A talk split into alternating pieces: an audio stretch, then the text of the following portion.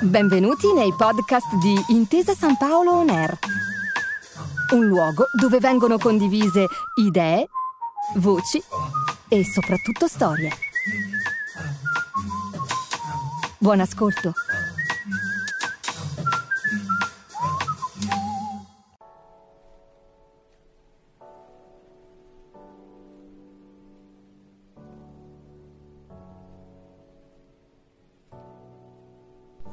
Oltre 12 km di documenti, i cui estremi cronologici vanno dal 1472 al 2006, migliaia di video e milioni di fotografie, tra cui quelle dell'archivio Publifoto, una sezione iconografica composta da disegni architettonici, bozzetti, manifesti e grafica pubblicitaria, oltre a un'eccezionale collezione di salvadanai da tutto il mondo, questi alcuni numeri dell'Archivio Storico di Intesa San Paolo, che gestisce a Milano i patrimoni documentari della Cassa di risparmio delle province lombarde, del Banco Ambrosiano Veneto, della Banca Commerciale Italiana e a Roma quelle dell'Istituto Mobiliare Italiano. Molti altri archivi storici, gli istituti bancari confluiti in Intesa San Paolo, sono tutelati e valorizzati sui territori di pertinenza in diverse regioni un tassello fondamentale delle memorie del nostro paese, i cui contenuti spaziano molto oltre la storia dell'economia, della finanza e del mondo imprenditoriale fra 800 e 900. Particolarmente rilevante è la valenza dei documenti per la storia sociale del lavoro, come emerge dalla ricerca presentata in occasione di Archivissima, per ricostruire la presenza del personale femminile in banca a partire dalla Prima Guerra Mondiale agli anni 70 del secolo scorso. Fonti primarie, quali fascicoli del personale, registri matricola, regolamenti interni, verbali, circolari, contratti di lavoro e carte dei sindacati, ma anche fotografie e house organ aziendali ci portano alla scoperta di uno degli ambiti lavorativi storicamente più difficili per le donne, fra carriere negate, stipendi inadeguati, e licenziamenti per matrimonio, ma anche fra piccoli e grandi passi verso l'emancipazione. Una storia che parla all'oggi, perché gli archivi raccontano chi siamo stati, chi siamo, ma possono anche darci delle indicazioni per immaginare chi saremo.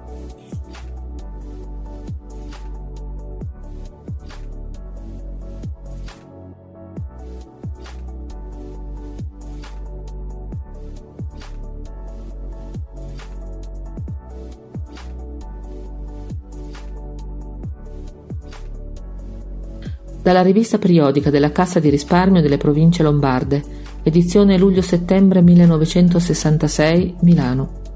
Care colleghe, intorno agli anni dieci di questo secolo rivoluzionario, insofferente ed inquieto, si assiste nel campo del lavoro ad una fondamentale innovazione. Non alludiamo alle Remington a tastiera cieca né alle prime addizionatrici Barrows, queste furono invero novità importanti, forse decisive, che trasformarono i vecchi scagni, con gli scrivi ritto e le piccole scrivanie di uno stile vagamente floreale, in uffici aventi un minimo di funzionalità ed eleganza. Vogliamo parlare di quelle gentili, eteree figure che quando ancora usavano le maniche a sbuffo, lo stringivita rinserrante sino alla soffocazione e lo scopettino ad orlare la lunga sottana frusciante di chiffon, entrarono di soppiatto quasi una alla volta nelle pubbliche e private amministrazioni per sconvolgere definitivamente l'esistenza dei poveri, meschini routiners. Sugli attaccapanni, accanto alle bombette color tortora, comparvero allora le prime paglie e tutte un tripudio di frutte e di uccelletti, come un tripudio e un cinguettare erano i discorsi delle prime donne impiegato, che veramente, al loro apparire, scardinarono esistenze rimaste per decenni, incanalate nel più grigio rosario di giorni sgranati l'un dopo l'altro, senza sorrisi né canti.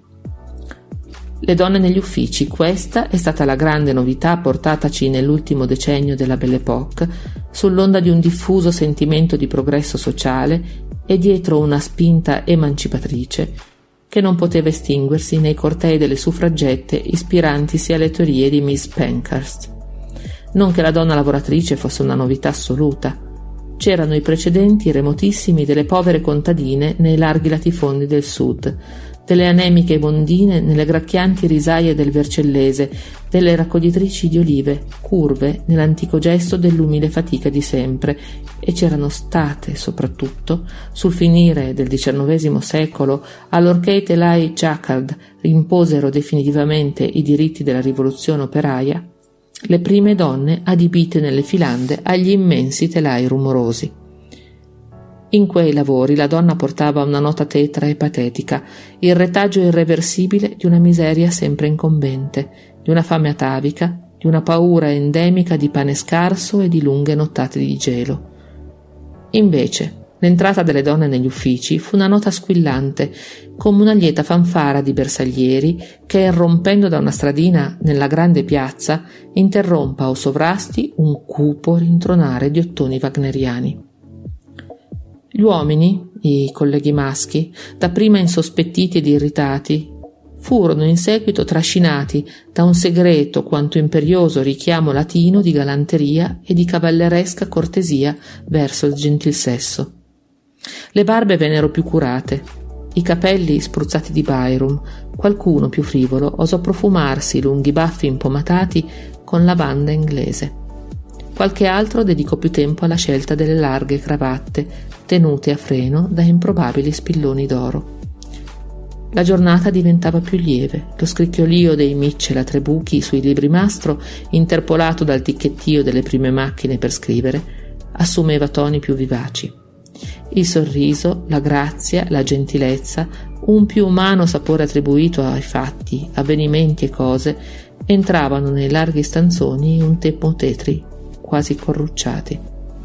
L'alternata presenza di paracque e ombrellini multicolori, decisamente frivoli, indicava nei nostri predecessori che fuori le stagioni variavano nel loro eterno susseguirsi e a primavera tutti si sentivano più felici, sapendo che in ufficio li avrebbe attesi il radioso sorriso di una leggiadra di rimpettaia fragrante di mussola di organza piuttosto che il fiero cipiglio di un barbuto capufficio in panciotto a dodici bottoni, redingotta e catena d'oro con sterlina. La cassa di risparmio, allora conservatrice per destinazione e per convincimento, non parve in un primo tempo accogliere benevolmente tale New Deal fra il personale. Dovettero cominciare a sparare le grosse batterie tedesche nel Belgio e a spostarsi in taxi per la battaglia della Marna i soldati di Joffre. In una parola, dovettero imporsi le necessità impellenti della prima guerra mondiale e di quel maggio radioso, allorquando anche sotto la giubba di alpaca di ogni impiegato batteva assai spesso il cuore di un patriota per convincere i cauti amministratori dell'istituto che la larga emorragia di contabili, di agenti e di scrivani doveva essere tamponata ricorrendo alla manodopera femminile. Così, per la prima volta, negli immensi atri e negli alti corridoi della Cadesas riecheggiarono il ticchettio di piccole scarpette di vernice e signore e signorine diedero prova di saper validamente sostituire coloro che avevano mutato l'abituale doppio petto per il grigio verde glorioso del Piave. Poi anche la guerra mondiale finì Intorno all'ormai scomparso ingresso di Viandegari si riformarono i capannelli di irreprensibili contabili che non parevano un granché mutati da quelli delle generazioni precedenti. Solo la moda si era fatta più agile e ghette e giunco flessibile soppiantavano le tube e le polacche nere dei padri.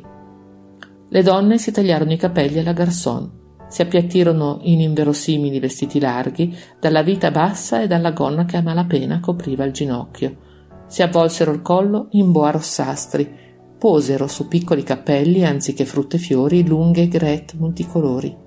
Ottennero persino in numerose nazioni il voto ed ovunque il diritto di fumare esotiche sigarette egiziane in lunghi bocchini di avorio, ma il diritto di essere assunte presso la cassa, questo non riuscirono ad ottenerlo non che il regolamento espressamente lo vietasse, solo una connaturata riluttanza a servirsi di personale femminile.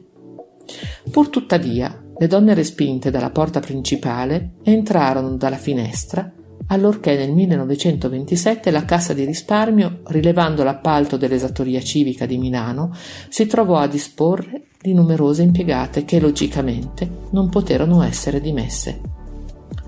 Ma altre più numerose entrarono alla Cassa durante il secondo conflitto mondiale, dapprima scelte fra le mogli dei combattenti, poi assunte liberamente per sopperire ai numerosi vuoti lasciati dal personale richiamato alle armi. Di quelle donne, del loro coraggio, della loro abnegazione, dello spirito di sacrificio che le portava spesso a cimentarsi faticosamente in lavori superanti i limiti della specifica preparazione, pur di far far bella figura al marito in Grecia o in Russia o in Africa o internato in Germania, abbiamo noi stessi ben vivo il ricordo. Fu quella anche l'epoca delle impiegate bambine, ragazze di 16, 15 e persino 14 anni, avviate a lavori tanto più grandi di loro, sostenute dalla parola amorevole degli anziani rimasti a casa e dalla larga comprensione degli organi amministrativi.